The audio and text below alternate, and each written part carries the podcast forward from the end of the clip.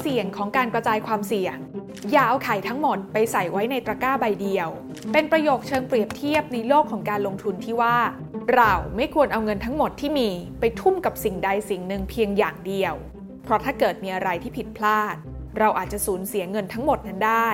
ด้วยแนวคิดแบบนี้จึงนำไปสู่กลยุทธ์การกระจายการลงทุนในสินทรัพย์ต่างๆ หรือที่เรียกกันว่า diversification เพื่อป้องกันการขาดทุนอย่างหนัก จากการลงทุนที่กระจุกตัวอยู่ในหุ้น อุตสาหกรรม หรือตลาดใดตลาดหนึ่งเท่านั้น อย่างไรก็ตาม แม้ว่าการกระจายความเสี่ยงนี้ จะสามารถช่วยลดความเสี่ยงที่จะเกิดจากความเสียหายทั้งหมดจากการลงทุน แต่มันก็มีข้อจำกัด และมีสิ่งที่ไม่ควรมองข้ามเมื่อเลือกที่จะใช้กลยุทธ์นี้อะไรคือสิ่งที่ไม่ควรมองข้ามเมื่อเราจะเลือกใช้กลยุทธ์การกระจายความเสี่ยงกันบ้าง ลงทุนแมนจะเล่าให้ฟัง ขอต้อนรับเข้าสู่รายการลงทุนแมนจะเล่าให้ฟัง สนับสนุนโดย บริษัทเมอริกพอลิเมอร์จำกัด ผู้ผลิตและจำหน่ายเม็ดพลาสติก compound เม็ดสี masterbatch เม็ดพลาสติกย่อยสลายได้ตามธรรมชาติ ใช้สำหรับอุตสาหกรรมพลาสติกทุกประเภท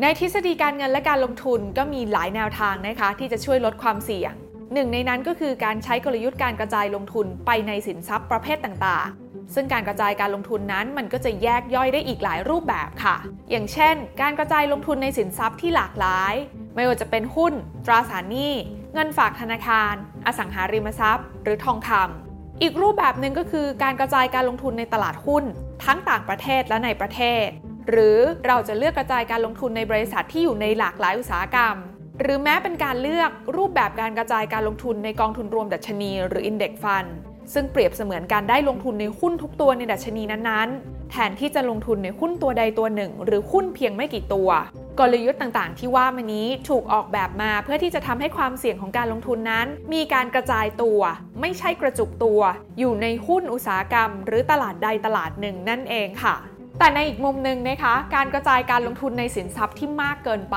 ก็มีสิ่งที่ไม่ควรมองข้ามเช่นกัน สิ่งนั้นคืออะไรกันบ้าง ลองมาดูกันค่ะ ข้อแรกเลยนะคะก็คือมีโอกาสน้อยที่จะได้รับผลตอบแทนสูงค่ะ เพราะส่วนใหญ่เวลาที่เรากระจายการลงทุนเนี่ยเราจะกระจายเม็ดเงินการลงทุนของเราไปในหลากหลายสินทรัพย์ใช่ไหมคะซึ่งแน่นอนว่ามีสินทรัพย์บางตัวที่มีโอกาสให้ผลตอบแทนที่สูง แต่ในขณะเดียวกันมันก็จะมีสินทรัพย์อื่น ๆ ในพอร์ตของเราเนี่ยที่ให้ผลตอบแทนที่สวนทางกัน เพราะฉะนั้นแล้วเวลาที่เอามาเฉลี่ยผลตอบแทนทั้งหมดของพอร์ต มันก็เลยไม่ได้สูงมากตามสินทรัพย์ใดสินทรัพย์หนึ่งค่ะ เช่น สมมุติในปีหนึ่งนะคะ ตลาดหุ้นนั้นให้ผลตอบแทน 10%ส่วนตลาดพันธบัตรให้ผลตอบแทน 5%ถ้าเราเอาเงินทั้งหมดไปลงทุนในหุ้น แล้วได้ผลตอบแทนเท่ากับตลาด เราก็จะได้ผลตอบแทนเต็มที่ 10%ใช่ไหมคะ แต่ในทางกลับกันค่ะ ถ้าเรานั้นเอาเงินไปกระจายการลงทุนในหุ้นครึ่งหนึ่งแล้วพันธบัตรอีกครึ่งหนึ่ง ผลตอบแทนที่เราจะได้ในปีนั้นก็อาจจะอยู่ที่ราวๆ 7.5%หรือพูดง่ายๆ ก็คือคนที่ใช้กลยุทธ์การลงทุนลักษณะนี้ อาจจะได้รับผลตอบแทนเพียงแค่ค่าเฉลี่ยของตลาดเท่านั้น เรื่องนี้ปีเตอร์ลินช์อดีตนักลงทุนและผู้จัดการกองทุนชื่อดังชาวอเมริกัน เคยออกมาบอกเขาว่า จริงอยู่ที่ว่าการกระจายความเสี่ยงนั้นจะช่วยลดความผันผวนของพอร์ตการลงทุนได้ แต่นักลงทุนก็ไม่ควรกระจายความเสี่ยงมากจนเกินไป พอนอกจากจะได้รับผลตอบแทนแค่เพียงค่าเฉลี่ยแล้วนะคะ การต้องติดตามสินทรัพย์ที่มากเกินไปเนี่ยก็ยังเป็นภาระของบรรดานักลงทุนอย่างเราๆอีกด้วยค่ะ ซึ่งปีเตอร์ลินช์ก็เคยเขียนเอาไว้ในหนังสือ One Up on Wall Street ของเขาว่าถ้าเรากระจายการลงทุนมากจนเกินไป จากคำว่า diversification อาจจะกลายเป็น diversification หรือที่แปลแบบง่ายๆประมาณว่า การกระจายการลงทุนที่แย่มาก ส่วนประเด็นที่ไม่ควรมองข้ามข้อที่ 2 ก็คือ การกระจายความเสี่ยงไปยังหลากหลายสินทรัพย์มากเกินไป อาจทำให้เรานั้นมีภาระค่าธรรมเนียมที่สูงขึ้นด้วยเช่นเดียวกัน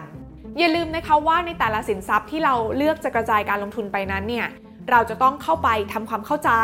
นอกเหนือจากการที่เราจะมีภาระในการเข้าไปติดตามแต่ละสินทรัพย์ที่มากขึ้นแล้วเนี่ยในเชิงของการบริหารจัดการเนี่ยนะคะ บรรดาผู้จัดการกองทุน หรือว่าที่ปรึกษาด้านการลงทุน เขาก็ต้องช่วยเราในการเข้าไปศึกษาหาข้อมูลประเมินความเสี่ยง เพื่อที่จะนำมาเป็นผลลัพธ์ในการจัดพอร์ตการลงทุนให้กับเราค่ะ ซึ่งในส่วนนี้อาจจะทำให้ค่าธรรมเนียม ในเรื่องของการบริหารจัดการพอร์ตภาพรวมของเรานั้น สูงขึ้นได้โดยไม่รู้ตัวนอกจากนี้การกระจายการลงทุนที่มากเกินไปนั้น อาจทำให้พอร์ตการลงทุนของเรา มีการลงทุนในสินทรัพย์หลายประเภทที่สุดท้ายเนี่ยมีความคล้ายกันโดยไม่รู้ตัว ซึ่งสิ่งนี้เนี่ยหลักทางคณิตศาสตร์เขาเรียกว่า correlation นะคะ ซึ่งเมื่อ correlation หรือผลตอบแทนของสินทรัพย์ที่เราลงทุน เกิดมีแนวโน้มไปในทางเดียวกันมากเกินไป การกระจายความเสี่ยงที่เราตั้งใจไว้ตั้งแต่แรกก็จะไม่เกิดขึ้นกับพอร์ตการลงทุนของเราอยู่ดีแต่แน่นอนนะคะว่าการกระจายความเสี่ยงนั้นก็ยังถือเป็นกลยุทธ์ที่มีความจำเป็นและมีความสำคัญ โดยเฉพาะอย่างยิ่งกับนักลงทุนมือใหม่ที่ต้องการรักษาเงินต้นให้ได้มากที่สุด รวมไปถึงนักลงทุนมือเก่าเก๋าประสบการณ์แล้ว แต่อยากที่จะรักษา balance ของพอร์ตให้ค่อย ๆ เติบโตไป โดยที่ไม่ได้มีความเสี่ยงมากนัก แต่แค่ต้องอย่าลืมนะคะว่ากลยุทธ์การกระจายความเสี่ยงนี้ แน่นอนว่าถ้าเรากระจายความเสี่ยงมากจนเกินไปอาจจะทำให้เรานั้นมีภาระที่ต้องติดตามข้อมูลของสินทรัพย์ต่างๆ มากเกินความจำเป็น และที่สำคัญอาจจะทำให้เรามีภาระเรื่องของค่าธรรมเนียมในการดูแลพอร์ตของเราเพิ่มเติมโดยไม่รู้ตัว นี่คือสิ่งที่นำมาฝากกันสำหรับสิ่งที่ไม่ควรมองข้ามในการใช้กลยุทธ์การกระจายความเสี่ยงค่ะ สนับสนุนโดย บริษัทเมอริกพอลิเมอร์จำกัด ผู้ผลิตและจำหน่ายเม็ดพลาสติก compound เม็ดสี masterbatch เม็ดพลาสติกย่อยสลายได้ตามธรรมชาติ ใช้สำหรับอุตสาหกรรมพลาสติกทุกประเภท ตั้งแต่บรรจุภัณฑ์ ชิ้นส่วนยานยนต์ และเครื่องใช้ไฟฟ้า การลงทุนในความรู้ไม่มีความเสี่ยง ผู้ลงทุนควรกดติดตามลงทุนแมนได้ในทุกช่องทาง เริ่มจาก Subscribe และกดกระดิ่งช่อง YouTube ของลงทุนแมนไว้ ตอนนี้เลย